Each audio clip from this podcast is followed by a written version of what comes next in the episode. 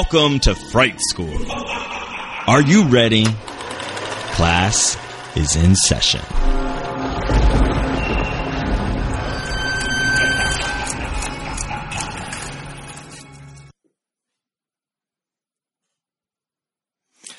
Ah, welcome to another exciting edition of Fright School uh, via the uh, social distancing, our online social distancing. Uh, Our remote school. learning, remote learning, Remote learning. There we go.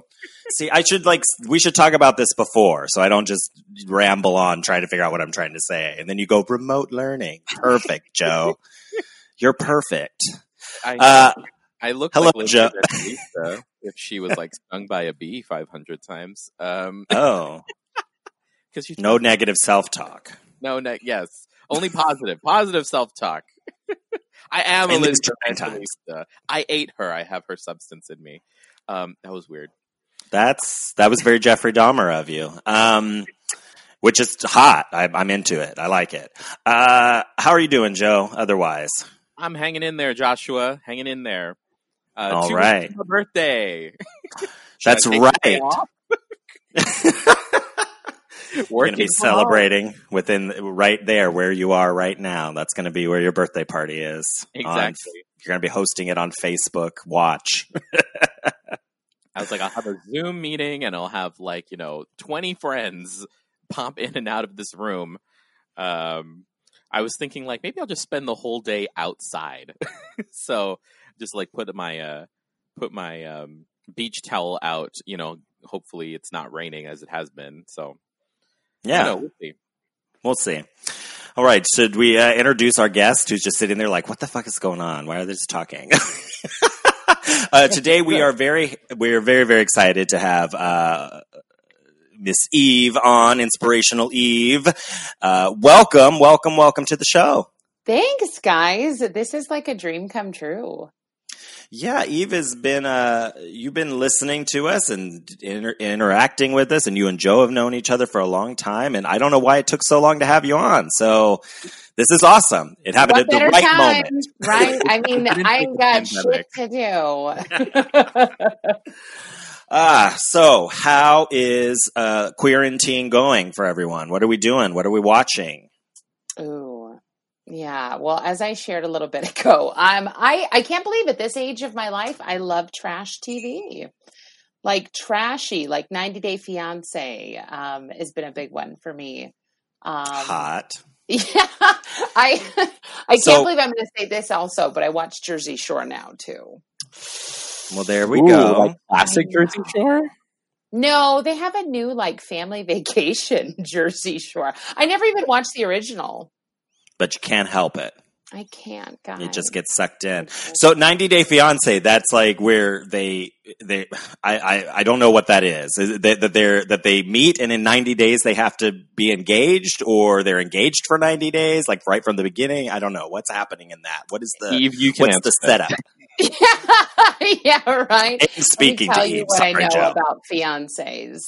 Um, but uh, yeah, so it's individuals who fall in love via the intrawebs. So the quarantine, I'm sure, is going to see an influx of 90 day fianceing.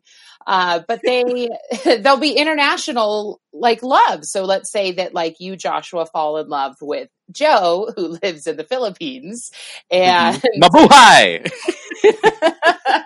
and one of you, depending on what season it's going to be, so sometimes it's 90 Day Fiance the other way, where you would go to the Philippines and be with Joe, or some seasons Joe gets to come to the United States. And oh. How visas uh, work, uh, at least the, the spousal visa, is once you are in that uh, country, you have 90 days to, to marry that person. And so it's like this trial by fire period of, wait, do we actually like love each other? Or did I just like Oh. sexting with you? yeah. For me, it'd probably be sexting, but you know, oh, Huh. it's juicy, guys. It's so juicy. That's and very interesting. Yeah. Isn't there like another new one where they're like it's like they're trapped in a box or something? I don't know. That's Love Is Blind. Oh, Oh, my God. I loved Love is Blind. God, That's look Love at is me. Blind. Uh, yeah, Love is Blind was great. The Circle was fantastic. I love a good sociology experiment. Hmm. Um, yes, it's so Love Is Blind. Joshua is like they they date like t- I think it's like twenty strangers or ten strangers are dating the other half, all you know heterosexual couples, and they're trying to figure out if love is truly blind. So they're dating in like these pods, and they're not seeing each other. They can't see each other, and they can't touch. And when the only time they get to see each other is when they propose marriage, then they go away for like a romantic you know island vacation and then have to live together for a month before the wedding and then on the wedding day they decide if it's actually going to happen Yeah. Wow. Uh, and who says love is is dead? you know. right. I do 100% agree with living together though. Like I never understood that in relationships, you know, or like in like traditional stuff where it's like, oh, you know, you don't, you know, until you're married, you don't sleep with the person, you don't move in with the person. I'm like, oh no, that sounds terrible. you know, like you need to know, can you live together and Right. can you, can you do the thing together in a, in, in a mutually enjoyable way? So that should all be discovered before you're going to live, spend the rest of your lives together. I agree. There's so many of those little things that you idiosyncrasies that you don't realize until you're cohabitating. And so yeah, I Oh yeah. I'm a big fan of that. Yeah, I've seen a lot of that, like especially with friends, because it's like you can love somebody to death, and you know you have a good time, and you go out and you hang at each other's houses, and it's awesome and wonderful, and you think, oh, let's live together, and then you find out who, who they really are, and you're like, I, no, I can't I live like with you. So yeah, I don't, um, and I've just seen a lot of people go through that, you know, where it's like, oh my gosh, I made a big mistake. I'm like, mm. Uh-huh. I heard that. I, um, as someone who you know i'm not living with my special man friend but i've been at his place for like you know days you know sometimes a week um, prior to all of this because you know we are we are now living our jane austen regency romance um, and so I would like I realized like oh shit I must be a terror to live with because like I'll wash my hands and then I'll like you know shake them into the sink. And then sometimes they'll like drip. And I remember the first time that he mentioned that they were like uh that's like uh, he came behind me. And just like subconsciously because he likes to keep things clean he came and like wiped it away. And I was like oh shit. I guess I do do that. Let me make sure I was like you know I'm like this is still his house. You know I'm still a guest in his house. So it's like let me make sure to to not uh drip water everywhere. And he wasn't like he wasn't um catty or mean about it. It was just something that I noticed. I was like, ah, I now recognize that that's something that I do. And ever since then, I'm just like, okay, let me make sure it's fully dry and you know water everywhere. And I mean, that's I mean, I, I can only imagine what other people who have lived with me must think, uh, aka what my family must think when they uh with me. So I was gonna say, Joe, if that's your worst, like you're doing okay. Dripping water Uh, is your worst. the the worst is you know the worst is for the pay per view. Let's put it that way.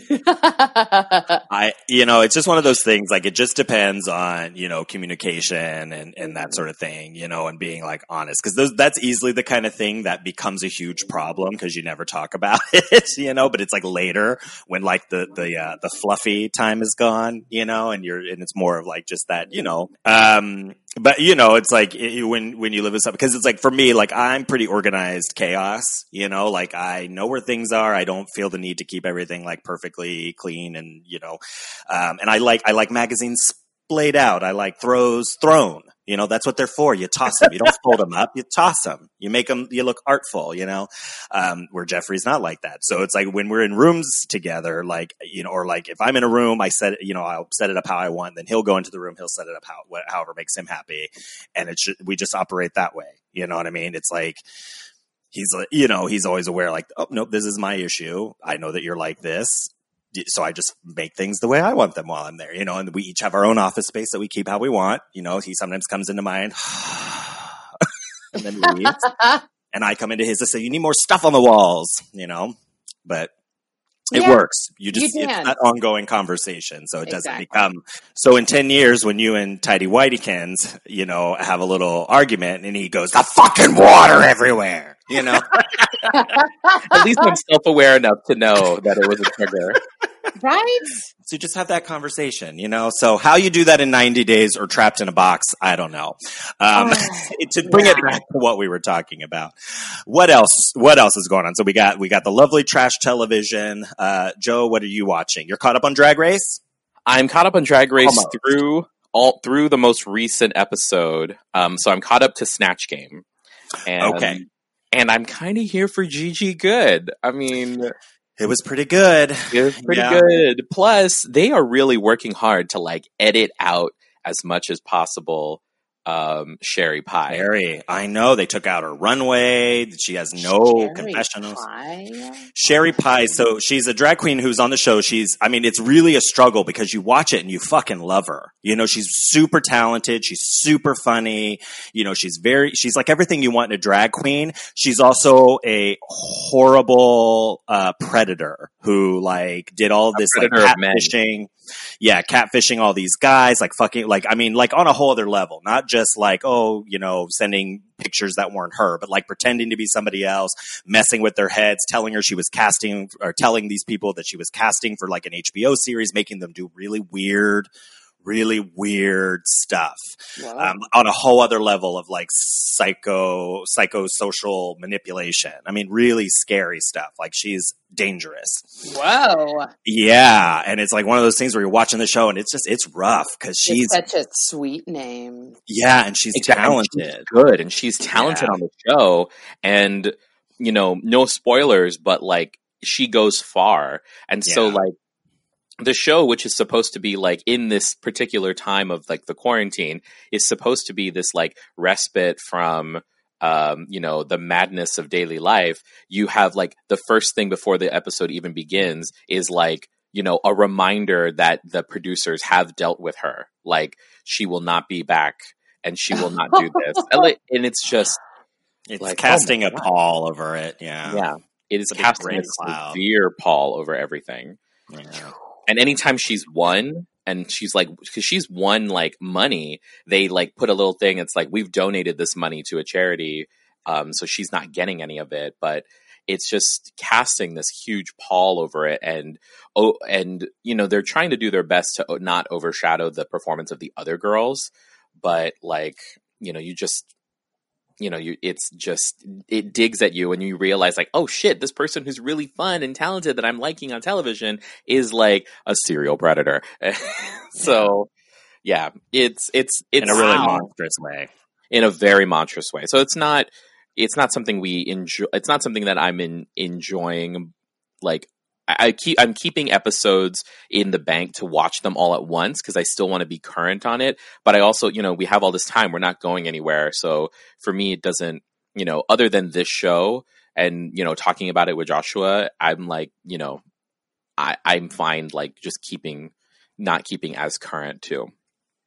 Yeah. They are doing that RuPaul's celebrity drag race thing.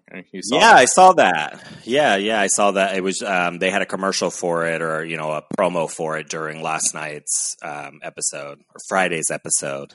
I mean, of course, because it's Monday. Yes. um, uh, but okay, so to talk about real quick, the last one, um, the the episode that you saw, Snatch Game and Aiden. So, oh my gosh, so Eve, like you'll understand this in the sense of being a horror fan, which we'll get into. We'll talk about you know horror and Halloween and all of that. So she decided. So one of the queens decided to be Patricia Quinn. And I thought it was brilliant because I could be like Little Edie, you know, when um, Jinkx Monsoon did Little Edie and kind of inter- reintroduced Grey Gardens to like a whole bunch of people who had never, you know, heard of her or or the or the documentary or the story. And then she just epically bombed. It was so embarrassing. Like as a horror queen, she like really, really embarrassed herself. I mean, down to the fact that she didn't even have a British accent or you know, like an Irish British accent. It was just so sad. And Joe. she did like Patricia Quinn as like because she's even like, oh yeah, I've like met her and had lunch with her, like.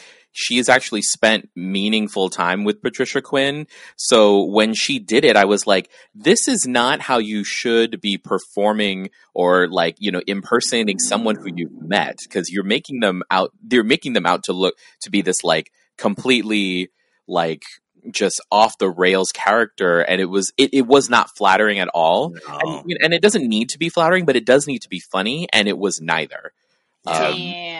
And she wasn't even yeah and it's like oh so you've met her so you know that she's british and she like completely was like yeah i i don't know yeah sure I Drop forgot. that bomb. Yeah. Yeah. It was just very sad because I really liked Aiden. I was I was kind of hoping she was going to be like the underdog because I always like the kooky, spooky queens. And uh, but then I was like, mm, sorry, like yeah, I think I think you've done you've you've embarrassed the horror community. Sorry, you got to go. and then Patricia like put out a scathing uh, letter. Uh, calling Drag Race tasteless and all this stuff, like oof, it was it was wicked. So I had no idea this is what Drag Race was. Like, I'm, I'm enthralled. It's very. I, I mean, it's fun. You know, if you like queer culture, and Thank you. if you like drag You know. queens. yeah if you like queer culture i don't know if you do uh, I mean, I've, da- I've dabbled. and even if you, you know, I mean, like we've got friends, you just straight guys watch it and love it. I mean, everybody. It's it's a big, you know. It's, yeah we have a- like yeah. a core of like straight men that are just like loving this show and Yeah. you know the the joke is always that like drag race is not for the gays anymore it's for like you know uh, like 20 something white women and their mothers but but like what we're but what we're what we are finding out joshua and i are finding out is that it's actually also for like straight white men who love horror who like horror and who might, you know, wanna wanna explore other territories and just You, know, need an you app, never know. need an avenue never to know. feel safe. not Hey. for offering joshua knows what i'm talking about Joe is thirsty. Look at him It's- drinking. yeah, that you are. I'm like, is that half full or half empty, Joe? it's got something in it that's what it is Full bodied. Who cares if it's It's full full, empty? full bodied. full bodied. You want full bodied, you're gonna get full bodied. Ooh. uh, anyway, so it's been an interesting season. So um, yeah, I'm looking forward to you getting caught up because the the last episode was uh, Madonna, the unauthorized rusical, which was a lot of fun. So I'm curious to see what you think. So they always do like a rusical, eat a musical thing each. Oh And they're live singing too, right? yeah, they they did their Oh. well. They recorded, pre-recorded their lip syncs, but it's their voices this time. All right, so Yeah. on to other things. Um, Schitt's Creek fans. Anybody? Shit.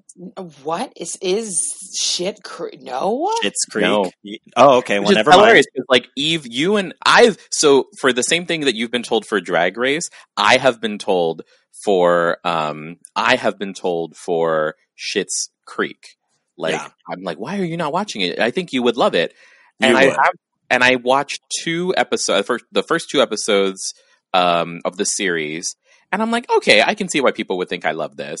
Uh, but I also feel that there's it's a it's also a point now where like we're so I've been so oversaturated with like Schitt's Creek memes that like all I see when I watch those these first two episodes are just like the memes and understanding the memes. and so I think I need to just keep going with it and just see Yeah. how it goes.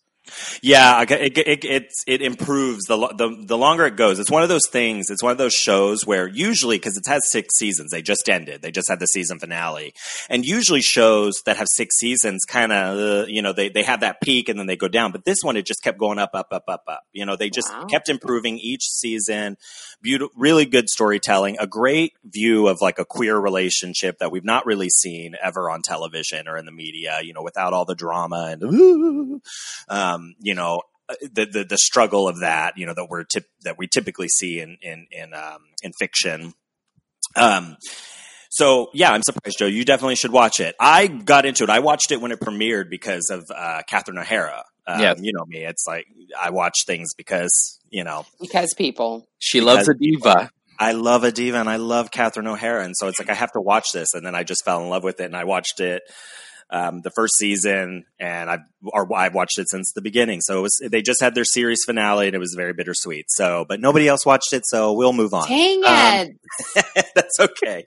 Uh, but you, dear listener, I hope that you enjoy Schitt's Creek. I, that will be I will promote that as the non horror content that you could uh, you could dive into. Um, only other thing I've been watching, I I, I restarted some True Blood. Ooh. I'm kind of just jumping Oh. around watching episodes that I like, you know, Mhm. stories that I, the you know different stories. Maximize your like, you know, your shirtless Jason Stackhouse, your shirt, no, your shirtless Alcide. Sam Alcide. I'm not into any of the. Oh other- yeah, you're all about that. Yeah, you're all about Alcide. Yeah. I forgot about that. I'm all about. Oh well, actually, if I'm being truthfully honest, I'm all about Sam Merlotte. That's that's my. Oh, that makes sense. Did you watch Okay. True Blood, Eve? I dabbled. I dabbled a bit with True Blood, um, but I never, I never saw it through. No, I'm you so should at least watch TV through the shows. fourth. the Okay, fourth season because That's when it Fiona peaks. Shaw is awesome. She comes in as a witch and is really cool. Um, she played um, like Aunt Petunia. Is that her name in Harry Potter? Yes, Aunt Petunia. Yeah. Yeah, she played her. She's also she's a great actress. She's done a lot of stuff, but most people kind of know her as that woman. Um, so that's usually what I reference. But she's been a great actress on stage, and so I don't even know how. I always joke that they tricked her into doing the show because she just brings such a great um, acting career, you know, into into this kind of pulpy, soapy show. Um, so yeah, I recommend if you, if nothing else, watch it through season four. okay, because that's when it her. peaks. yes, With just deep just Southern accents and like really hot like HBO type sex. It's Like, true. There's some good butts. Whoa. There are good Yeah, butts on the show. HBO sex. Okay, There's good well, you should have led it. with that. A lot of ass. I've been getting into old uh, Hammer films again. I watched the Bride Oh. of uh, Dra- the Brides of Dracula the other day. Uh, Oh, cool. So yeah, I've I've kind of uprooted. Yeah, I as a little girl, like getting ready for school, I'd watch Hammer movies. So it's That's nice awesome. see him again. That's very cool. Is there um where are you finding them? Do you just own them or you're streaming them? Uh, Netflix Oh. um, is yeah, and then where was the other one? Uh, so we have I'm in Colorado, and so we have Xfinity, and uh, yeah, there's a bunch on there. So I watched the Wolfman, the original Wolfman. Yeah, so I've Oh, never nice. seen I've never seen the Creature of the Black Lagoon though, so that's going to be my next. Oh, that's Yeah. coming up here soon. We're going to do that on Fright School because I I'm a big fan of Creature from the Black Lagoon. So, um, yeah, how cool! Awesome. Yeah. I'm gonna have to look those up and see if I can find some because I haven't I haven't seen a Hammer film in a long time. That would be kind of fun, you know. And they're they're they're their own thing. Oh my God, they're absurd. Yeah. And then you see Peter Cushing, and he's just so ridiculous. it's like a business suits, uh, like, and they just knew how to dress back then. Like something my dad used to always say growing up is that capes were going to make a comeback, and I'm still waiting to see that happen. do it. You just throw on a cape and go. You know, my, you know, you can lead the right? charge. Down. Alrighty, so let's um, let's talk a little bit more about you, Eve. Uh, you were saying earlier that you are working towards being a psychodrama therapist, which I love. You know, I work in mental health care as well, working on getting myself to that therapist licensing one of these centuries. Um, so, what um, what is that psychodrama therapist? Yeah, You know, psychodrama the elevator therapy. speech. the elevator speech and i'm still learning so Yeah. realistically it's using theater and performance as a way of healing trauma uh, so what a woman she's a she's a psychodrama therapist i was talking to her earlier this week. One of the things she does that is just very cool is you will take somebody through uh, their past and they'll actually like visualize it first like as a timeline uh, and then they'll perform pieces that maybe they want to work through or uh, maybe they'll do like an interpretive dance for something if they can't you know speak the words out loud so they'll perform it. Um, but one of the things i think that really gets me when i when i put myself in this position is for people who are overcoming certain traumas it'll be a group setting. It's very common to have like group psychodrama therapy. And you will literally take a traumatic event of your life, and in that group, everybody will play a part of that moment. So somebody may play your father, and then somebody may play your mother or the antagonist of that situation. And you get to play a different role that you didn't actually experience as a way of, of working through it. Um, it's just really, really heavy, heavy, uh, but really profound work. Huh. Yeah, it gives you like an outsider's view Yeah. of, of it. Huh. That's very interesting. I, you know, it kind of, I mean, it makes sense to me with the way, you know, it's like I write songs or people write scripts. Or they write, you know, I Mhm. mean, we're always writing from our perspective. And, uh, you know, a lot of times our trauma will seep into things, Mhm. our perspectives, you know, or, or we write or we create to get clarity. You know, not Mhm. everybody, but I think if you're, you know, if you're that type of artist, you know, who's digging into those spaces um, to create, uh, it just it sounds like a form of that. You Oh, know? yeah. um, and that what a cool concept to actually bring that, you know, that sort of um, play acting or like interactive um, means to, to to dealing with trauma. How cool! Yeah, That's I'm really super excited about it. I did a performance once um, called Body Logs with several different actresses where I had them write a part of their past about maybe something about their body they didn't love and then perform it. And oh my God, like that was such a heavy experience. Uh, and I knew it would be, but I also was very humbled to realize there's so much more that I don't understand about the brain and about behavior. Mhm. Uh, and that's what made me go back to school again. So here we That's are. That's awesome. Yeah. No. How cool! Yeah. Wow. And very hey, admirable to you because you know we meet we need more people, especially amid the quarantine right now, folks. Um, as Yeah. I'm sure you're seeing, uh, folks are hurting. Yes, uh, the, it's very, very interesting. Anxiety levels are off the Mhm. charts. Um, and obviously people, you know, for a variety of reasons don't necessarily want to be stuck at home. And so it's, it's creating, it's creating some very interesting situations that, that I, I, I'm hoping our clients, I'm hoping that, you know, the ones that, um, well, I mean, I hope all of them are using the tools that they've picked up, you know, in the clinic and they're, you know, and are, are surviving this the best they can. But um, Yeah. it's definitely it's definitely a struggle um, for for mental health. You know, kind of being trapped or um, you know, or sometimes you know, we see. I'm sure you see a lot of people come in and you know their families are not um, doing well uh, in supporting them. Uh, so being the thought of them being trapped, you know, twenty four seven with people who uh, don't understand and, and refuse to understand, you know, their situations. I, I I'm very I'm very concerned about that and, and beyond, not just Yeah, the exactly. The clients know, but aftermath. everybody.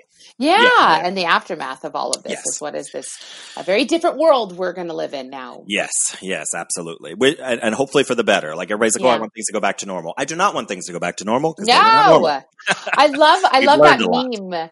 There's a meme that said uh, what came after the the plague was the Renaissance, and Mhm. and it was just a good reminder of like exactly like something. R- This this is a very challenging time for a lot of different reasons.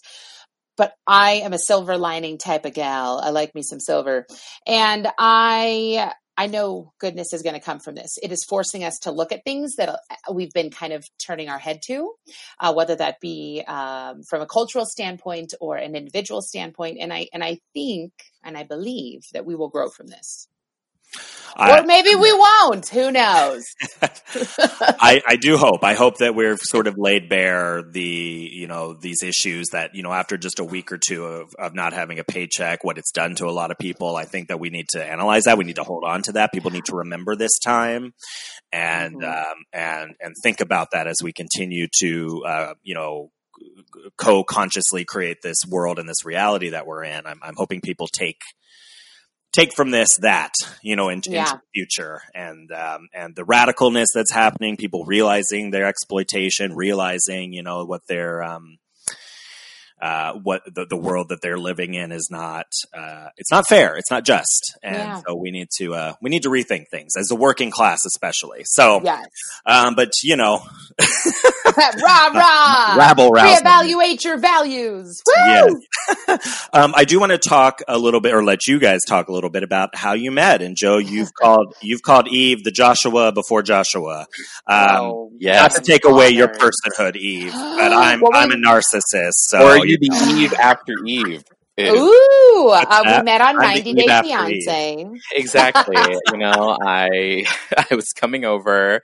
uh, from Malaysia. Um, I, just, I just picked a I just picked a country. Oh, Um, we're in one of those Matt. seasons. yeah, we were sexting. yeah, we we love we're deep into sexting. Like you know, we're deep into it. Um, so Eve and I met in college, um, at uh, at community college, and we were on the speech team together. Um, unbeknownst to us, we were also we also went to the same high school, but not at the same time. Oh, Um, cool. Matadors. Matadors, Mount Miguel. um, and it was it was interesting because we had that mutual connection of like also knowing and loving our theater teacher who was there at uh, Mount Miguel, who also happened to be the speech coach, and so we both joined the speech team at our community college and became like duo partners, and that was just like the beginning of this of a love. of a love affair to end to end all time. Aw, I love that. Aw, I love it. And- partner. Yeah, we we have And- a gold medal together. Um, We we each have our own individually, but then we have one that's we share that's together. Um, uh, at our uh, the national tournament in Nolans in New Who dat? Um, Eve was the first person to give me um, an alcoholic beverage at a bar. Uh, we were in we were in New Orleans, and it was maybe like two weeks before my uh, 21st birthday, and she was like, "Just get one, just get one," and I was like, "No, but I'm not 21." And it's like, "It's fine, just act like you belong."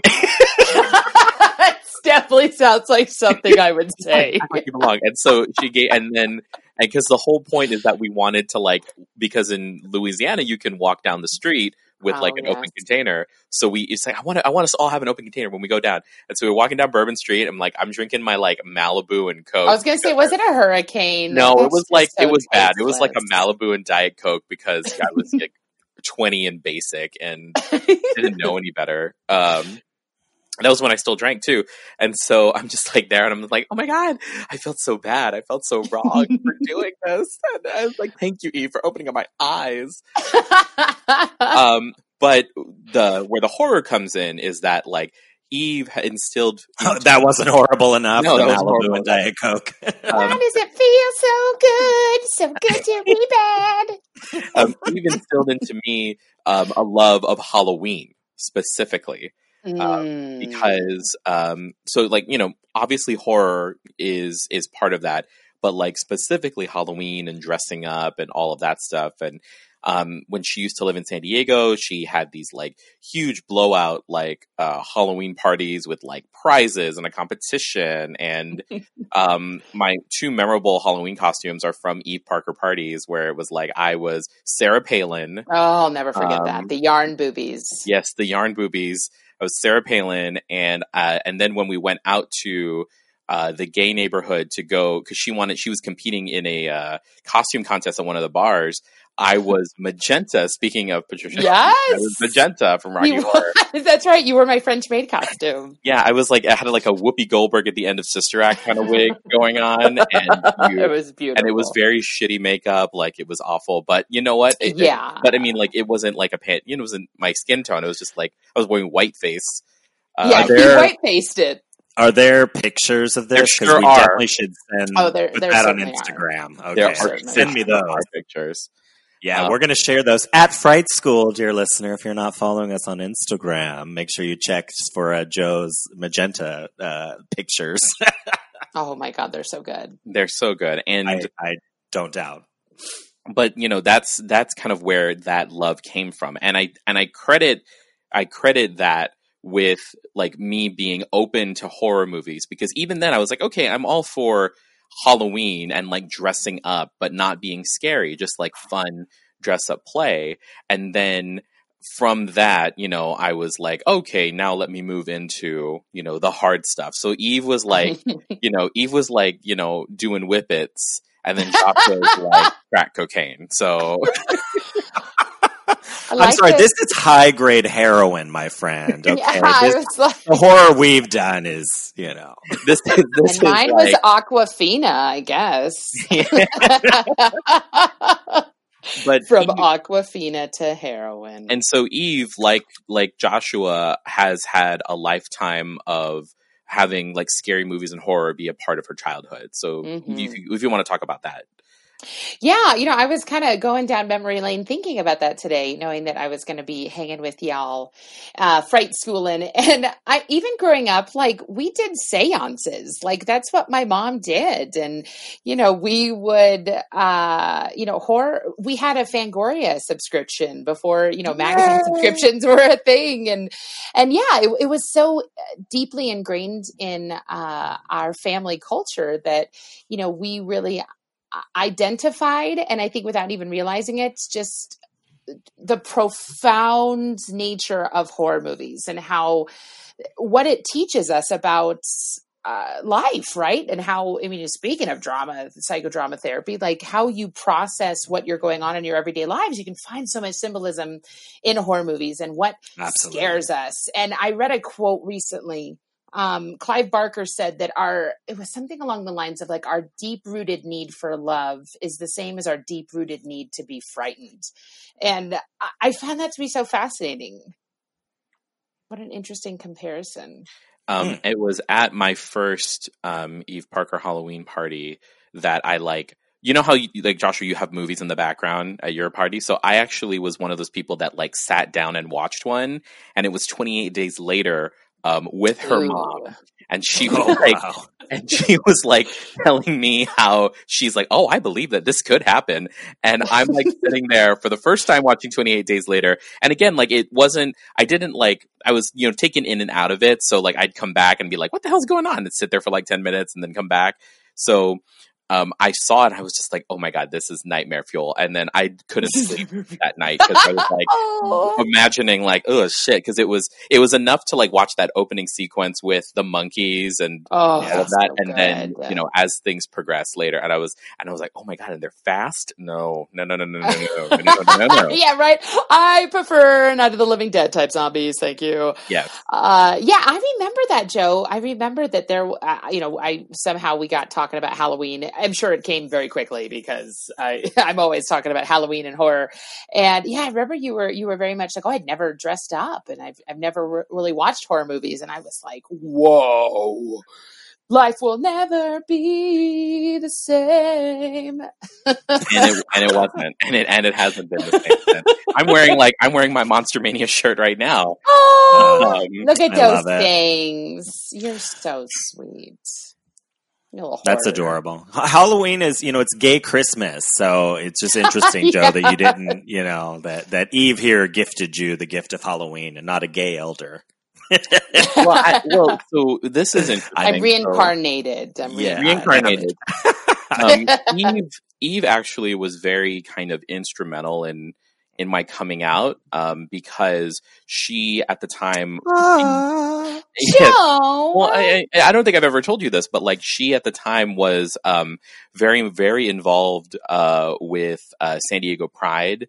And um, like she was one of the organizers or the organizer of the Equality Torch Relay, um, and she was very involved in like San Diego Pride and in the gay community. So like some of the first times that I ever went out into our local San Diego like gay neighborhood was with Eve to like you know two places that um you know I just never knew and it was also like going out with someone who was very well known she was like a mayor she was like the straight mayor of. Ken St. Pierre. exactly Betty Cartwright Kate DeBeer. um we have a lot of inside jokes so it's gonna come in Oh my god, yeah.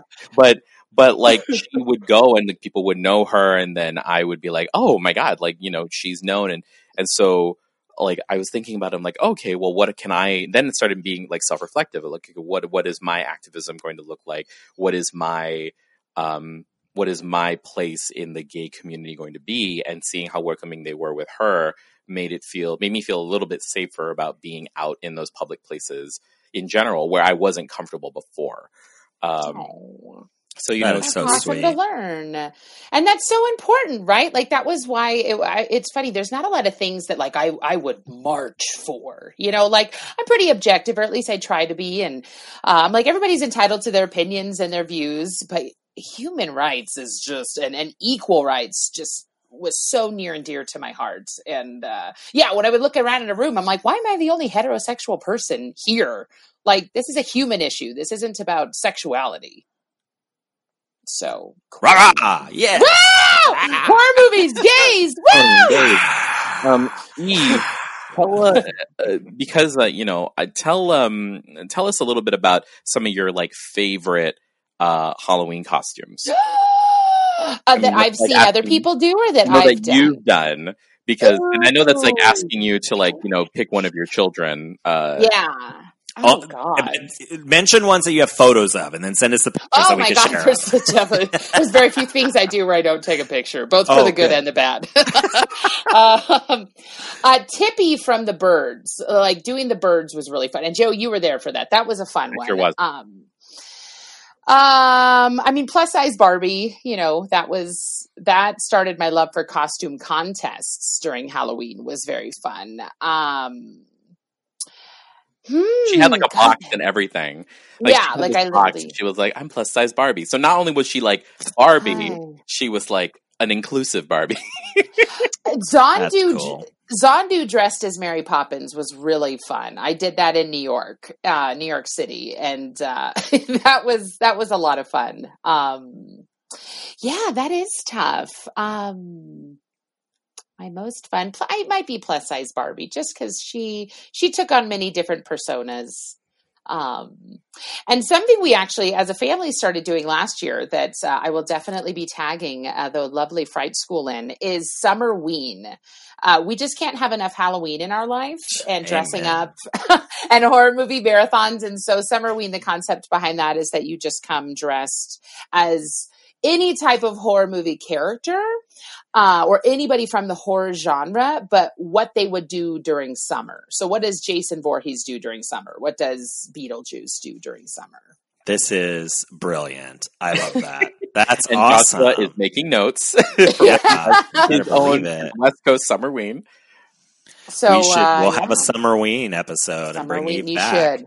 Mm. Eve, oh my gosh, this is so wonderful. There's so Ah! we are definitely going to have to um, have you on again because uh, I feel like there's so much more that we could dive in and talk to you about. But we've already been talking for almost 45 minutes. It feels like Just- four minutes. no, it really does. um, but but we, we have to we have to uh, get to the the the mist. Ooh, The horror. what did you call it? The gaze, we gaze in the mist. gaze in the mist. You're- Is it you're- like gorillas in the mist? exactly. We're Right. the gaze in the mist, and you know you're our you're our guide. Oh Yeah. my god! Yes, John Uh, Trent of the group. Yes, I- But yeah, no, that sounds awesome. So please send us those photos. 'cause I definitely want to share them with uh, with people, and um, you know we'll share all of your other stuff because we didn't even get to your quarantine confession Oh, that you've been doing. Where can people Yes. send information if they you know to, to look that Up? yes. So, uh, quarantine confession, uh, singular because Oh, okay. plural was taken. Uh, so, quarantine confession at gmail.com. Um, I'm just trying to gather, uh, and Joshua, I'm sure can attest to this, you know, working in the mental health fields, there's so many people hurting right now and they're suffering in silence. And, you know, there's not a lot that I can do from my little craft room here. Uh, but I wanted to create a space where people could come and be brutally honest. It is 100% anonymous. I can't even see your IP address, so I cannot see anything. Um, so I'm just asking people to come there. And when you're having those quiet moments of inspiration or of fear, anxiety, depression, come to quarantine confession. Um, it will, uh, you can send it to me, um, or you can go to Inspirational Eve um, on Facebook or Instagram. Um, and I have the link there as well um, to Awesome. submit your, your confession. Cool, and we'll we'll put all that in the show notes with links and everything for people to be able to find. Uh, I love that uh, very much, and it is good to be giving people uh, that space. So thank you. That's really Yeah. wonderful. All right, um, well, let's take. We're going to take a real short break, and we will be back to discuss uh, the mist. Mm.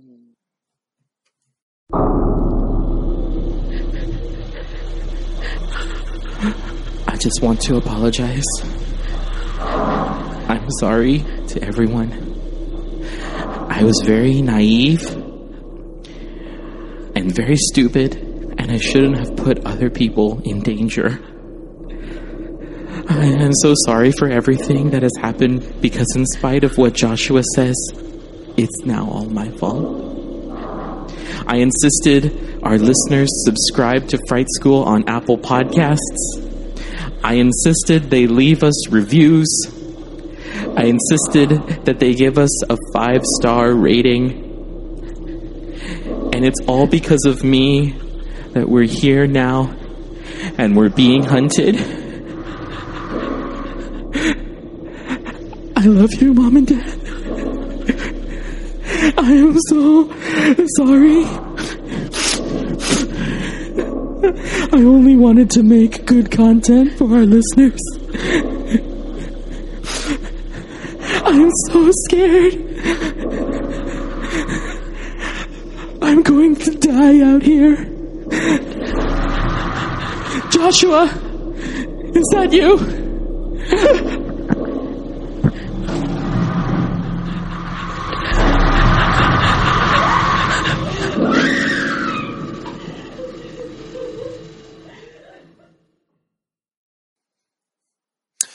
All right, welcome back. We are going to now do our uh, our our, our um, venture out into the mist. But before we do that, real quick, because I forgot to mention in the uh, in in the last segment, we uh, we just had the pleasure of. Um, judging a script writing competition from Underscore Productions. They're doing a weekly script competition, you know, for writers trapped in their houses. Um, just a short script each week. Uh, they they take submissions for a ten to twenty page script. Uh, in PDF format uh, that you can send underscore scripts at gmail.com. We'll link all the information below. But it was really fun. It was really cool to read um, these independent artist uh, scripts, seeing what ideas are out there. Uh, the future looks bright uh, in horror if these people um, get the opportunity to develop uh, their their talents. And so, um, if you love film, if you write scripts that he's doing, um, it's um, Tristan Corrigan is uh, running it. A, each week, there's different. Uh, there's a different um, theme. So last week's was horror, which we judged, and um, you can find out more information. We'll link everything below uh, at tristancorrigan.com. But I just wanted to mention that really quickly because it was really fun and an honor to be asked to uh, to work on that. So, okay. And I read. And Joe read. He read. Yes. I got a text from Ashley that was like, "Hey, I heard your episode. So you mean to tell me that you're going to read?" And I was like, "Oh, that was a read." And yes, I will be reading. Read So- to filth. Exactly. So you know, keep writing horror scripts and um, Yes. the, the two things that I love, quote unquote, reading and horror. So there you go. Alrighty, so very excited today to talk about uh, The Mist, 2007 um, sci-fi horror film uh, directed by Frank Darabont, who has done other uh, Stephen King adaptations. Uh, sorry, The Mist, Stephen King's The Mist, based on his uh, novella that you that can't see, but I'm holding up, uh, just to remind myself to talk a little bit about it. Uh, Darabont has also he did um, The Green Mile and Shawshank Redemption. Mhm, Uh, mhm. I believe he directed both of those, um, uh, which are all which are fantastic Stephen King adaptations. Uh, which not everybody always does them well. So I think I think actually he does uh, a pretty pretty good job. Uh, so yeah, this came out in Didn't also 2000. write Dream Warriors? Yes, he's done Oh, some. wow. Yeah, yeah. We talked about uh, Nightmare on Elm Street three, The Dream Warriors, which we are going to do Ah, soon So good. because it's my favorite. Um, I just there was one of those quizzes going around. You know how now we have ten thousand quizzes a day to do to help keep each other entertained, um, or all these games and stuff. And that's like one of truly one of my favorite sequels of in a in a uh, in a series. Um, but uh, so this is. Um, what was I going to say? 2007. Uh, the novel was written, or novella was written in the 80s. Uh, so he's adapting it. I guess he had wanted to adapt it for a very long time, just took a while to get there. Um, got a great cast Thomas Jane, Marcia Gay Harden, Nathan Gamble, Andre Braugher, Toby Jones, who else? All these people.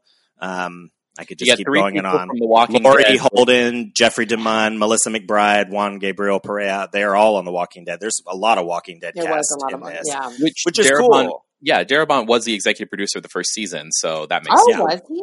Oh. Yeah. All right, so the film is, uh, you know, Easy. It's about a mist that rolls into town and brings with it these uh, Lovecraftian monstrosities, and people take refuge. In, well, they just happen to be in a grocery store and kind of get trapped there. And uh, this, this, these people from you know the townies and the out of townies, and uh, you know, clashing and everything that happens when fear and you know stuff's going on. Uh, it goes down. So the monsters, you know, are they inside or outside? Uh, Joe, what did you think? I loved it. This was a very good choice. I, you know, it. I think if we attempted to watch this at the beginning of the quarantine, I would probably be less enthused and a little more anxious. Uh, but you know, now that we're well into almost a month of us doing these shows, um, I have to say that I really did love it. Um, I know I was going to send you a message because, you know, it's like, I, I, know during this time we've been trying to do kind of fun films. We did Mars Attacks, you know, we've done movies that are not so frightening or bleak. And then I forgot how fucking bleak. oh my God. Yeah. I feel bad. I almost texted you to like apologize, but I thought, no, I'll do it on air. So, um, you know, or on, on the show. I just, well, I actually, um, again, know, like I really dark. loved it.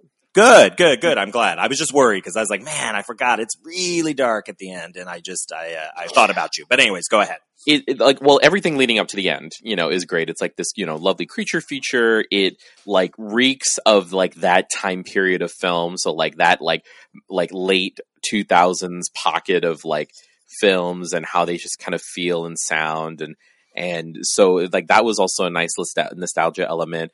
Um, it was nice to see um, uh, what's his name, Toby um, Jones. Toby Jones as someone other than like because he's in the Marvel universe as a big villain, so it was nice to see him as like you know not a not a giant asshole.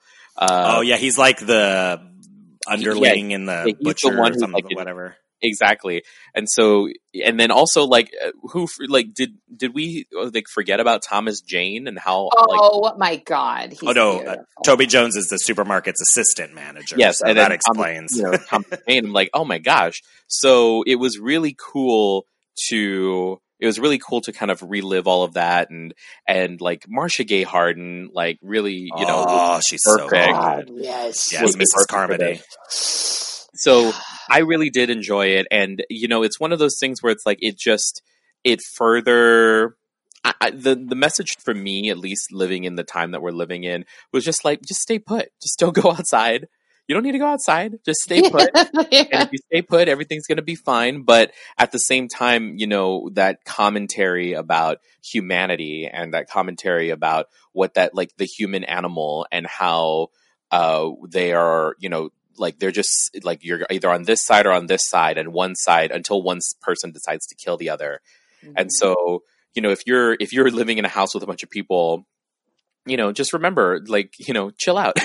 Yeah. wait five more minutes. Yeah exactly. Just wait five more minutes you know? Wait um, one thing that i've like this is actually what i'm about to say is not from a horror it's actually from one day at a time.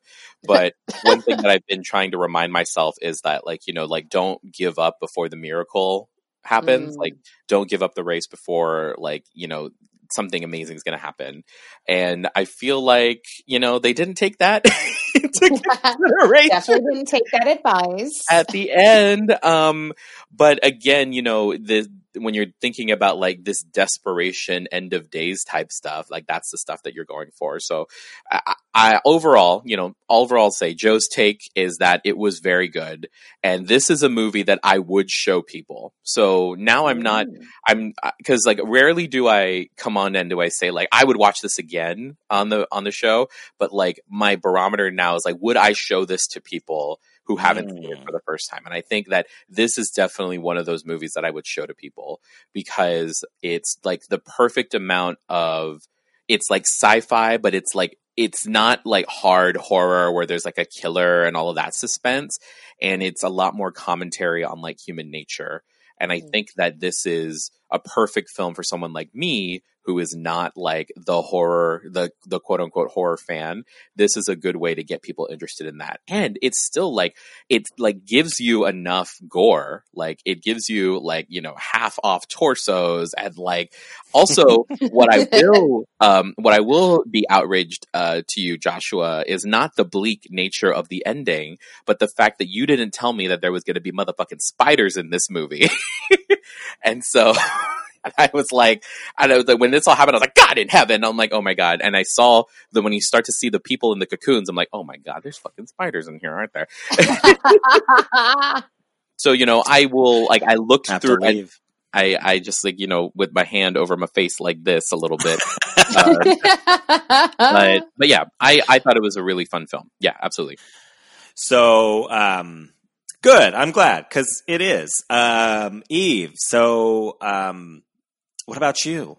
What do you think of the movie? Now you'd seen I- it before, right? Yes, I'd seen it before. And so when we, you know, thinking about context of what's going on right now, I'm like, God, you know, the mist, I, I felt there was so much.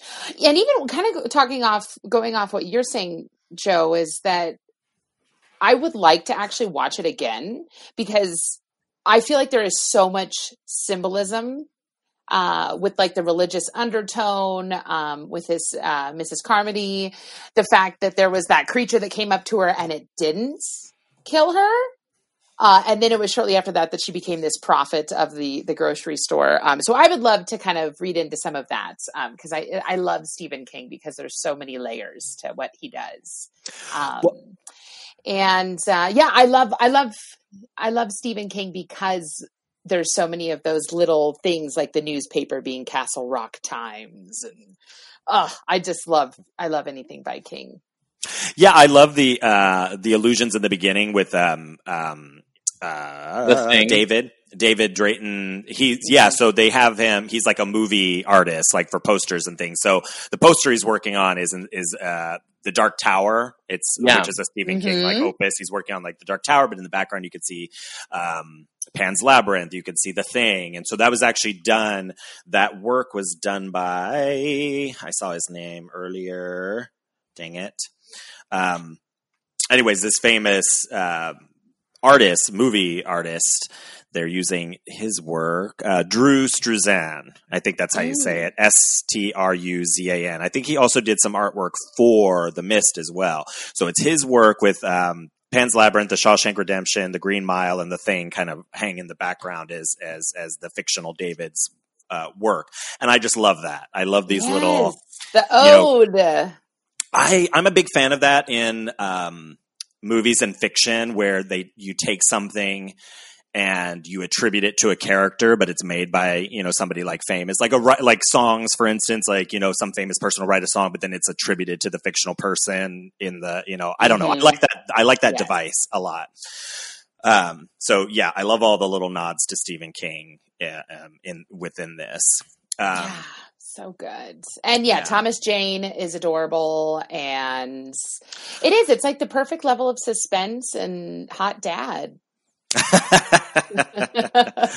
I um it was neat to read uh, some of the commentary. I guess they did a special. There's a special edition of this. One, there's a black and white director's cut, which I really want to get and watch. Yes, I think that sounds brilliant. I've never seen that. Never even heard of it until I was, you know, doing research for this. So I actually want to watch it that way because I have a feeling it'll make it even more like. yes. Um, but he also said that he had wanted um, Thomas Jane uh, to play Rick and Rick Grimes on The Walking Dead, which I think was very interesting. I'm not sure what happened there. I, I didn't go in to look to see you know why that didn't happen, Mm. but uh, I thought that was I thought that was interesting, and I kind of was picturing him while watching it as as uh, as Rick.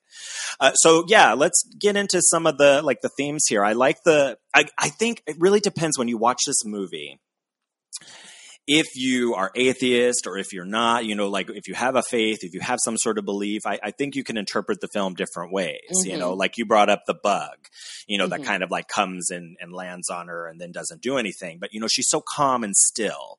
And Yeah. that, so when I look at that, I'm like, I'm not seeing divine intervention. I don't see any divine intervention in this movie. I, I mean, obviously with the monsters and stuff like that, but, uh, you know, that, that's something different, I think, than like God. Um, you know, so when I see that part, I just read it as like, no, she's being very smart to stay very fucking still, and then it flies off. But of course, now it, it empowers her this moment to um, to like lead her flock. You know, it's like it gives her everything she needs to to to to to become this like fanatic leader. You know, in that moment, and whether it's because of God or whether it's not, that's the important thing about that.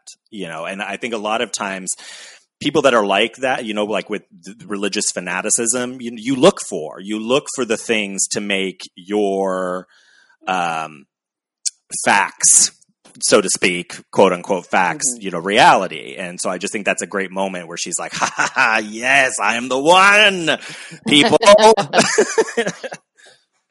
so just curious about I other was- people's interpretations of that moment. hmm You thought I was crazy, Mrs. Carmody, and now I'm like, you know, I'm a prophet. All right. No harm can touch me.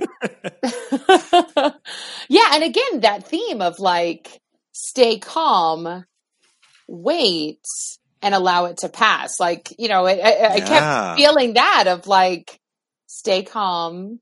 You know, eh, there there was a lot of reaction I felt uh, going on, for, especially from uh, Thomas Jane's character David. Uh, that you know he was just trying to make a lot of really good decisions, but he definitely, you know, he didn't. Uh, he was a little reactive, a little righteous.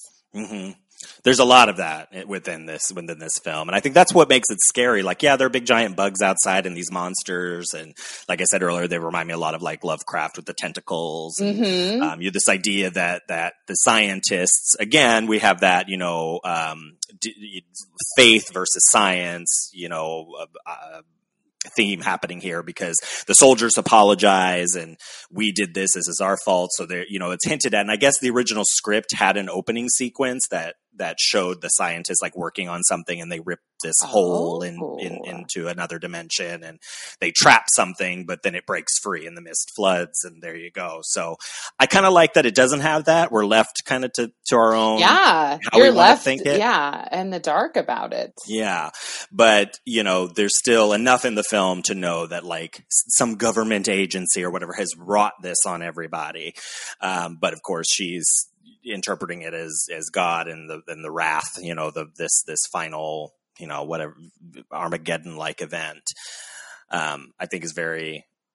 I think I think that's a, a big central theme in it. Yeah. hmm I, I agree with you, Joshua. Like, to I, I I was hard pressed to kind of figure out where I would be if I was in that situation. Would I be one of those like going over to Carmody, or would I just be like? I would like to think that like reason would still reign the day, and you know, but at the same time, like you know, like let's take the ending into consideration. Like those people left, and they still weren't saved.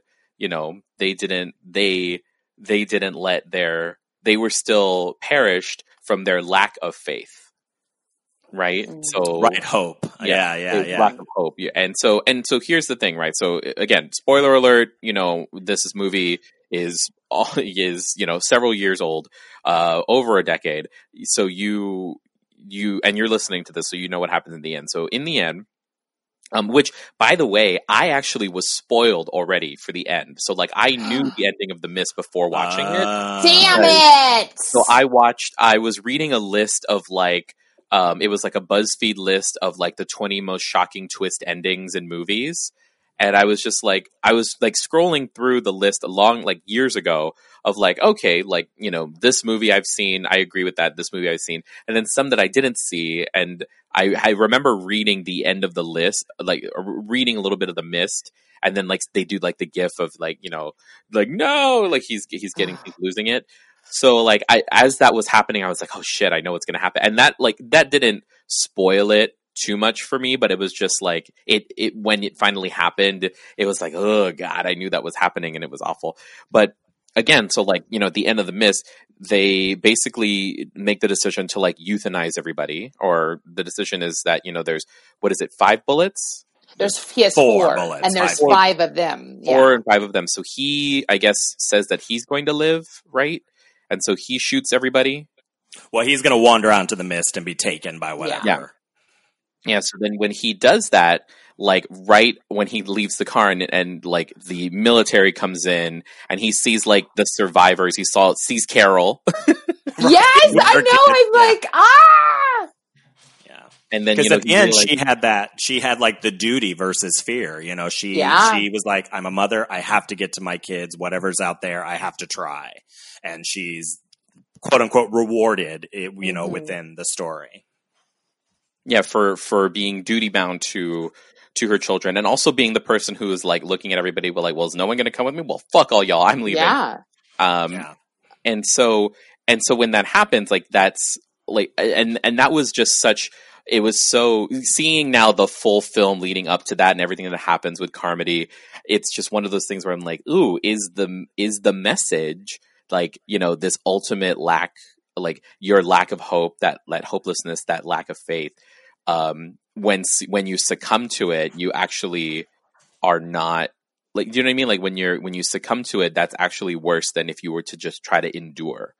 Mm. and instead of like just waiting in the car or like thinking about what was going to happen next it's like you were like okay well you know it's hopeless. We're all going to die. Let's all take the easy way out. Um and and there you go. So i thought that was that was something that was so strange and i literally finished it not like 10 minutes before we jumped on uh jumped on I That's amazing. ah, so you know in that time of like you know going to get my make my tea i'm like huh i wonder if that's like that's kind of what i took from it is that like you so in the incarmity was like you know without being too uh without going too fundamentalist too overzealous like she her her like base message of like have faith like does end up winning the day well i mean it didn't Yeah. Died, Not but- her, but yeah. necessarily not her, but yeah. So I don't know. I'm I'm just posing that to the group. What do you what do y'all think about that? Yeah, I mean, I find that an interesting concept because even like I wonder if the attorney, because that was something that me and my honey were talking about. I'm like, we were we were talking about hope, and we were talking about you know those who actually stood for something and and sought it out. Um, you know, there, there's a few examples of those people being rewarded, but like the attorney, he was very hell bent. Uh, he didn't believe them, and he left.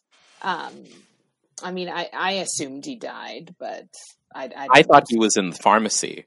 Um, I didn't realize that that because it was when he's like, "I'm sorry, I'm sorry," and he's I, then I saw that it was the military police guy. Yes, the MP. Yeah, I saw the Yeah, the so I hat. was like, yeah, I was like, okay, uh, but I thought that was I was like, ooh, is that how he's going to do it?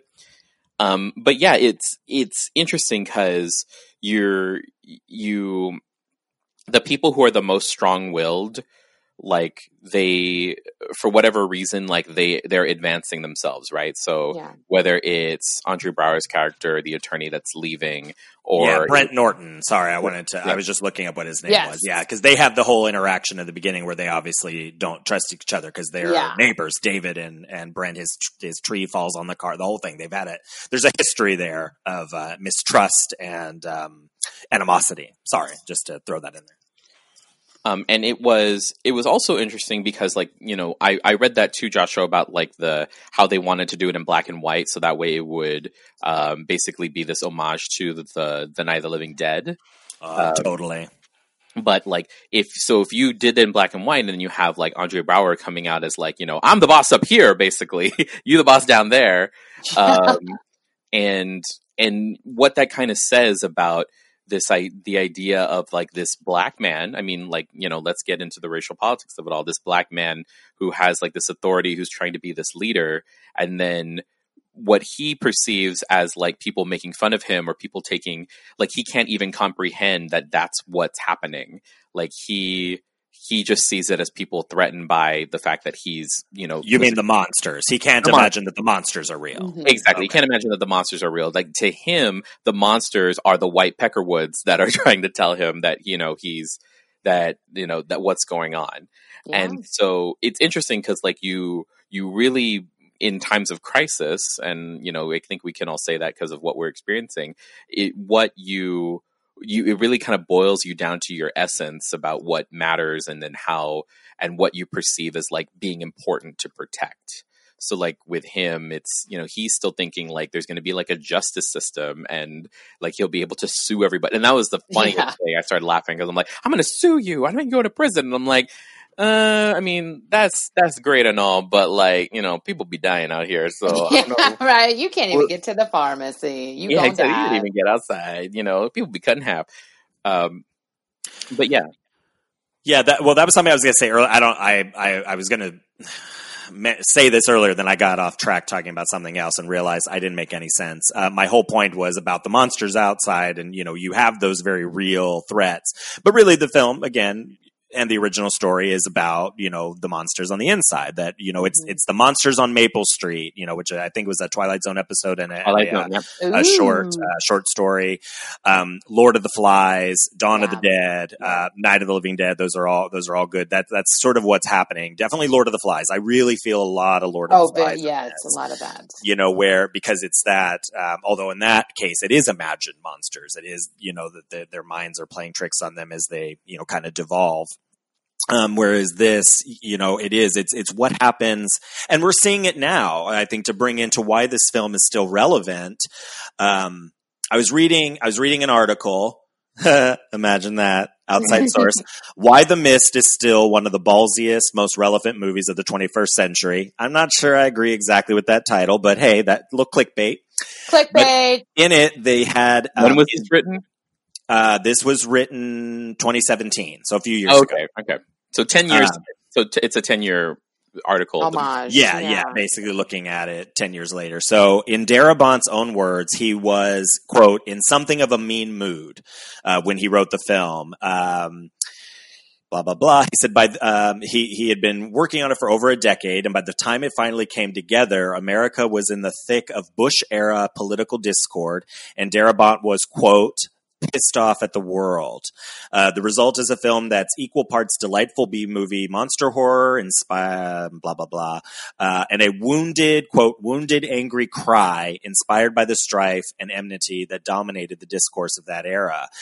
And it's so, you know, what goes around or not what goes around comes around, but we, history repeats. We don't, you know, we don't learn. So here we are again in this time where the enemy is this virus. The enemy is this sickness and uh, the failed system that that we that we have created that is not properly uh, taking care of people. You know, um, as this pandemic has shown, all the different ways that that that our society is not working for the weakest among us.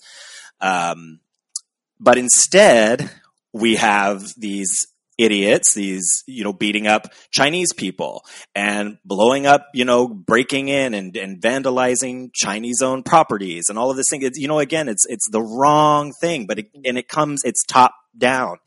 When you go on television and you continuously say this Chinese virus, you are coding it to these weak minded idiots, you know, to go out and, and hurt, you know, Asian American people regardless of where they're from, because they don't make, you know, they're racist morons. They don't make any, you know, they shouldn't be attacking people in general, but it doesn't matter. They see somebody, they go, hey, you kind of look vaguely Asian.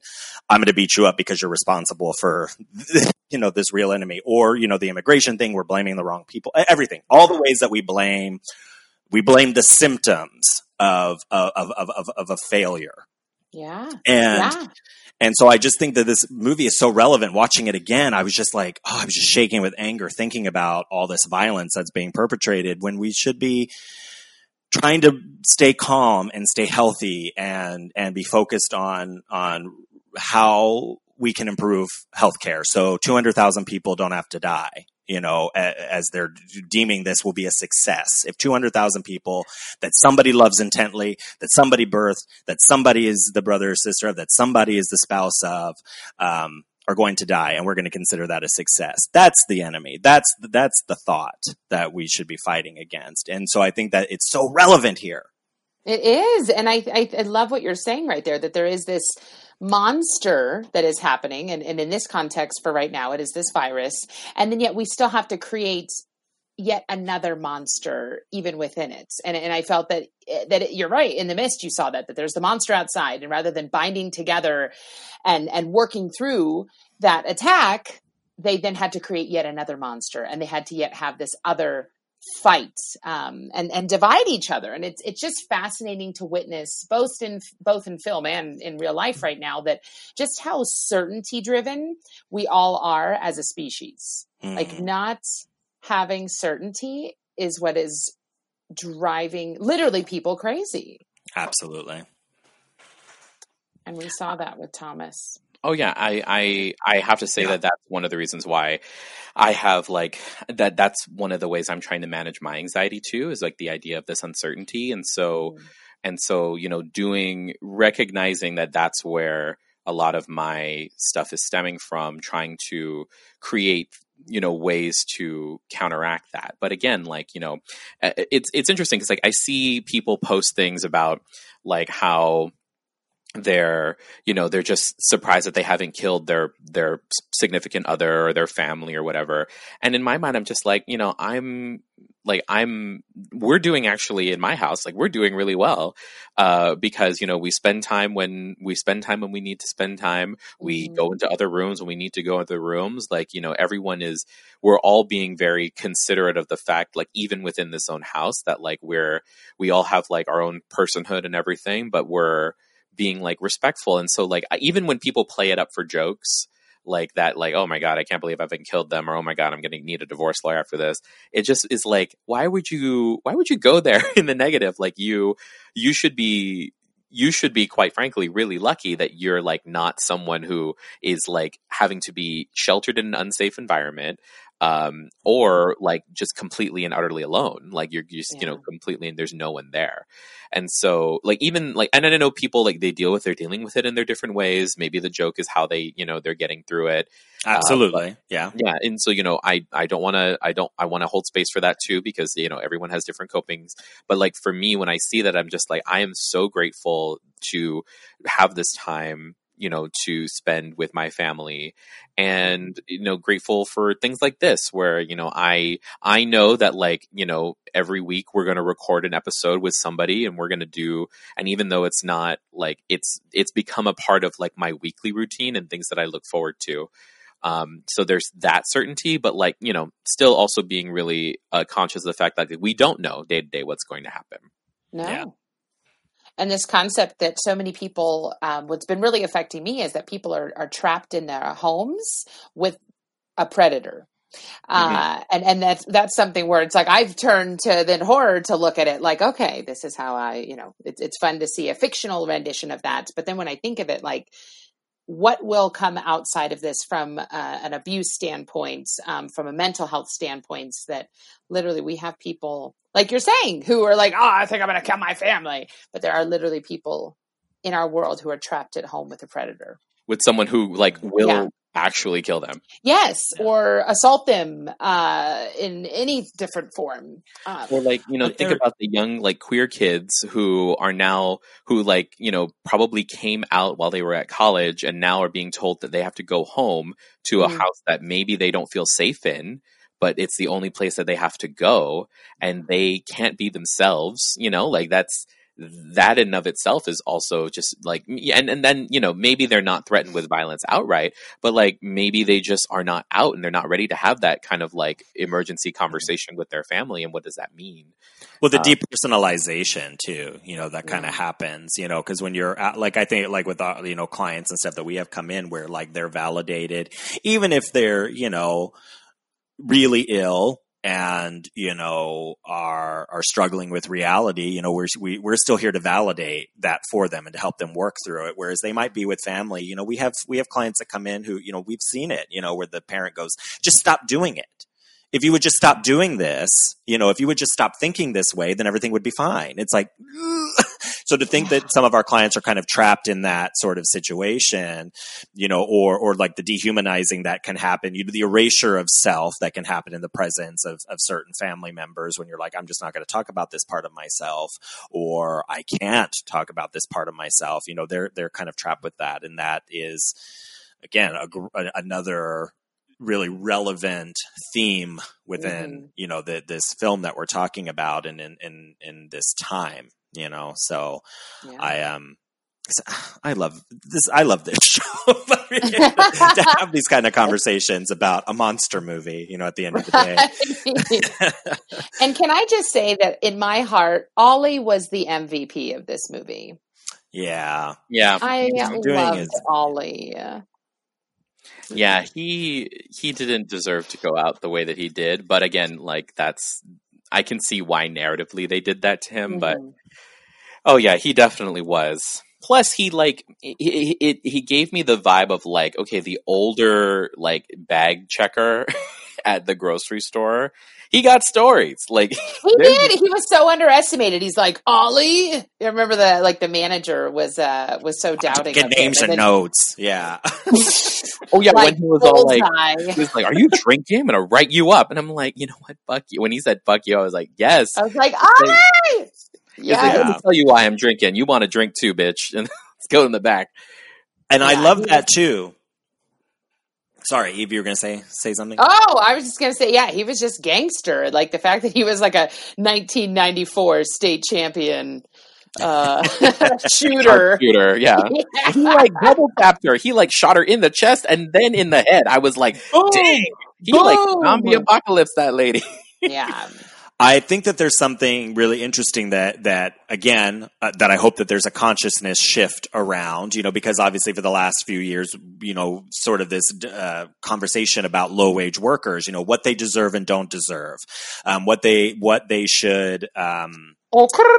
Right what they you know and so right now we're finding out that all these people like all of a sudden it's well these heroes that are going to the grocery store and working every day that are that are on the front lines of this that are doing you know quote unquote front lines i really hate that i was just doing a whole talk at work about it. i do not like to use war and um you know, it, it's so ingrained in American culture to, you know, we're soldiers in a war against what? Oh, yeah, no, we're, exactly. you know, but- we're we're teaching that mainstream consciousness by Yeah. using terms like that. Yeah, so I, I hate using that term, but it is what people say. But the people who are in the thick of this, again, that's another one of those terms. But you know, that are just that that are working very, very hard on all fronts to try to keep some semblance of sanity. And they're these people who we don't think deserve they deserve poverty because of all these different reasons. And now we're seeing that they're essential, and that that's kind of reflected. I'm not sure if that's a Darabont thing, um, or if you know, again, I haven't read the novella this is based on in a while, so I can't remember if Ollie is like similar in in in in the in the text, but um, it's like Glenn in The Walking Dead, you know, who's Mhm. like a pizza delivery boy, and all of a sudden his knowledge of the streets, his knowledge of the city becomes very very important to these people. And he's just you know he's just a pizza guy quote unquote you know? And but but he has such an important role to play in that in that in that early those early episodes of his knowledge. And here it's kind of the same thing where Ollie yeah he's this uh, lowly quote unquote it's, he's treated that way as this like Mhm. assistant manager uh, character who's you know berated by the other the other guy. Um, again another another echo of like the the norm of, of how even within when things are normal the the concepts of this film still play out you know every day. That the the the um the domestic terrorism that happens every day and power dynamics um relationships. But he's he's important you know and he serves a very important function of eradicating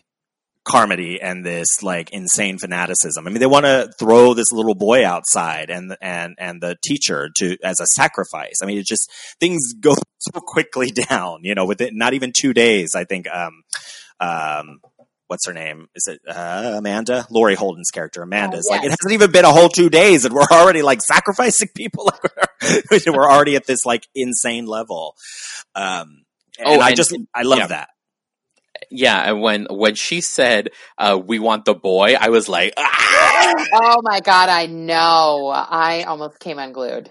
I was like, "Oh my god!" Oh. And, and and again, it's like it's it's one of those things where it's like absolute power, right? Corrupts absolutely. So the moment Mhm. it, the power in the hands of someone who is unstable, um, Yeah. it, and like people are following them because they perceive them to be like you know people gravitate towards towards that um, it's so it, it's so interesting that you brought that up, Joshua, because now that takes that takes it to a whole other level where like this guy who is like a grocery store assistant manager who at the beginning of the film I think he was actually I said he was a bag checker because he was like putting things in people's bags um at, uh, when they when all of it started to happen. Like he is ends up being one of like the heroes of this. Yeah. and I was like, oh shit, like that's you know, that is if that's nothing, then if that's not something, I I I uh, I don't know what is, especially with given everything that's happening with like you know the our grocery store workers that are out Mhm. there, you know, still going out there and serving the public.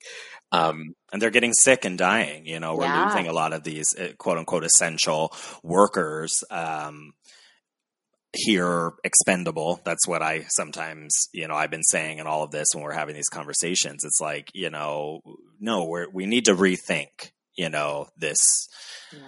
this whole thought process of who who of who's relevant of who matters. And and it's something that we've always known. People who do working class politics who do labor politics we know who the real machine is. And if we if we united more and shut shit down you know and and really flexed our power. We have a lot of it uh, but fear that you know again Mhm. what what's happening here um, prevents us from from from exercising the political will that we really have. And we're seeing that now that there we have the ability to take care of people. We have the ability to do everything that um that we all should have. We just Mhm. you know we for some reason don't have the guts to tell billionaires to pay their fair share. You know we could all have we could all have it all Yeah. I really believe that we really could. So hopefully that's something I just I, I hope that more of my friends are radicalized and people listening to this, you know, you have power.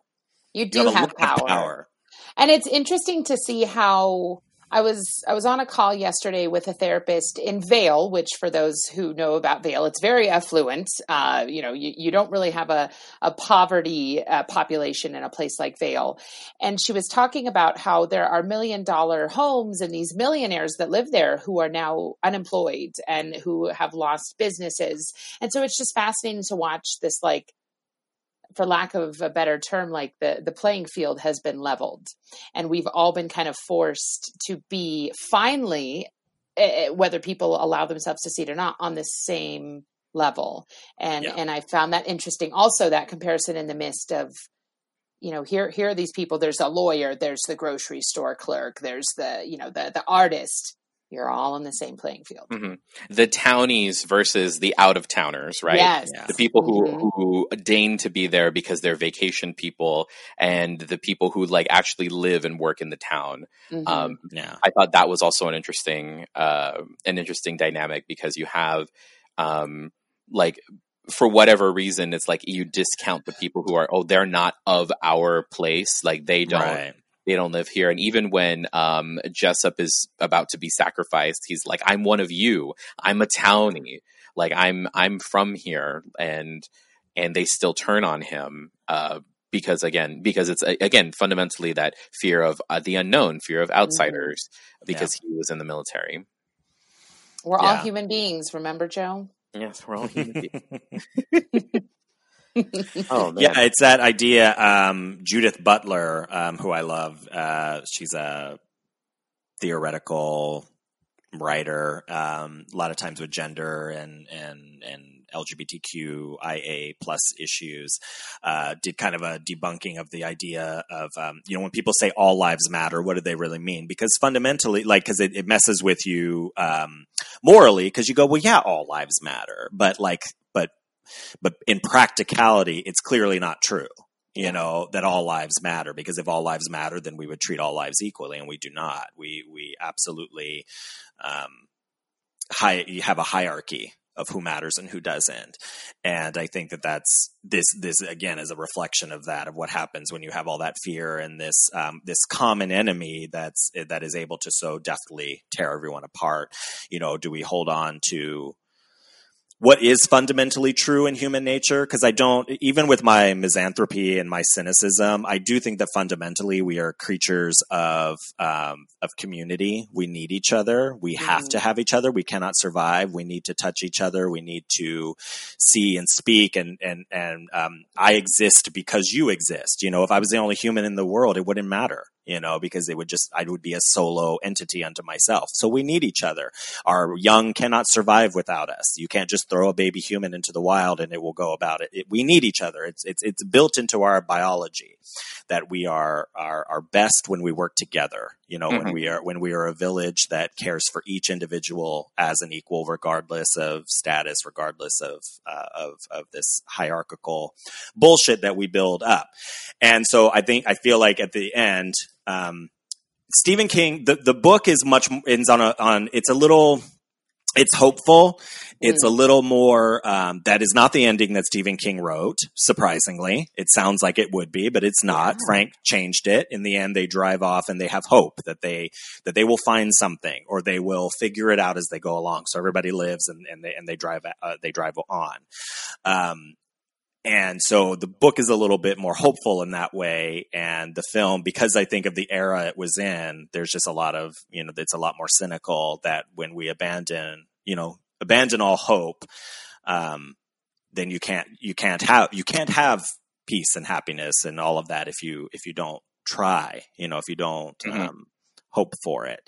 So I think that's a good, um, a good lesson in everything that we that we that we're going through now and that we will continue to go through um, and we've seen we've seen our history how it fails when we when we turn on each other and we lose um, when we lose our our when we forget that we are incredible communal animals that need each other Mhm. social animals Haha.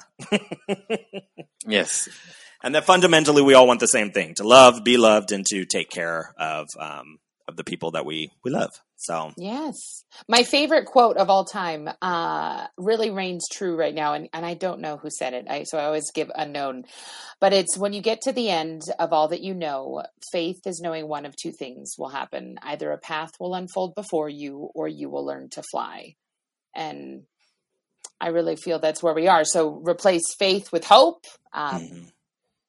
if you if you feel but yeah I, I i'm optimistic about all this. I believe that the military is coming. Help is coming. Help is coming. help's on the way guys. It just help in yes in some form. It's just not coming via prime this time. It's going to be here in three weeks. Yeah. let us let us hope. Um alrighty well this was very fun and you know this um this film again we uh i can't remember well i have it on dvd so i'm not sure how you all found it did you rent it or amazon oh, oh. I, I streamed it as well. okay it was, did you find it free anywhere I couldn't find it free, but I, No. felt i just like, wanted to know I felt like the rental was the best on Prime. same. Okay. Yeah, Okay. same yeah i just wanted to make sure so we could t- tip people off if we found it uh, for free and well not for you know what i mean if it's on netflix or if it's on amazon Yeah, prime if it's like on something streaming. included already. I this is a film that I would buy though to put in my Yeah. library. Mhm. Yeah. Yeah, I'm thinking about uh, digging, and finding the uh, collector's edition because I really want. I'd like to get it on Blu-ray, and I would love to get that black and white uh, version yes because I'm very curious how it changes it. Because like they did a few years ago, they did that uh, Logan film, uh, the Wolverine movie Mhm. Logan, and they released a black and white version of it that was so good. It, I mean, just tonally shifted. Um, in a really profound way, and I think the same would be true for this. So, all right, Eve, thank you so much. Thank you, Fright Yes. School. How fun. And again, inspirational Eve. We will uh, we will plug all of your things in the in the notes. So check those out, dear listener. Um, along with you know all the other things that we talked about, the script writing contest, and uh, yeah, Joe. I miss having you in the Wes Craven Memorial Library, but Ooh. I miss I miss it as well too. I have to say that you know it's not the same doing it in um, doing it in my bedroom um, virtually. It's it's also just strange because like you're re- you're not recording. I can see you, but you're not recording in the library. You're recording in the other office. yeah, So like, it's strange to me to see you talk about things when you're not like surrounded by Bye, uh, Laura. by horror and by everything. So I'm just like I'm just looking at you and I'm just like, oh my god, like this is kind of weirding me out a little bit. and I'm having the opposite effect because I don't, uh, you know, this has been kind of neat to feel like I can go to social hours with people who are thousands of miles away. So for me, I'm like, look at your faces. You're so cute. You can finally see the faces that you hear when you're like listening and Yes. everything. And Yeah. So good. How cool. well, Well, we'll have to have you. definitely on. have you. Yes, definitely. I will be back because this anytime, was this was a lot of fun. And now that we know we can do this, we've learned as we've as we've gone Right. along that you know, although we prefer to be together in the same room, it's nice that we have this option. And uh, I hope you, dear listener, are exercising that option as well. You know, doing online happy hours, checking out artists who are doing shows, uh, or just FaceTiming with the people you love. Find that find that you know we're physically distancing but we're not socially truly socially distancing. So um, reach out um, connect all right? And um, you've got time so like rate subscribe review all of that at fright school. Tell everybody you love us. Spread us to all of your friends like uh, like the covid you don't want to. We're, we're the good disease Spread that. spread it Spread it around. We're the good disease. I like that. and um, good night Good night. Bye.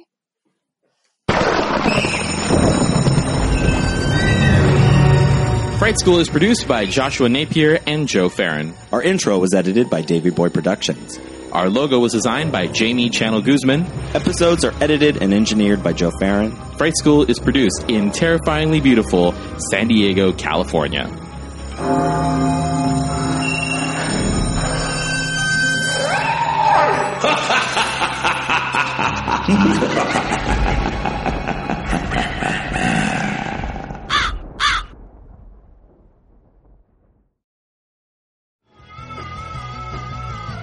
You're listening to the Geekscape Network.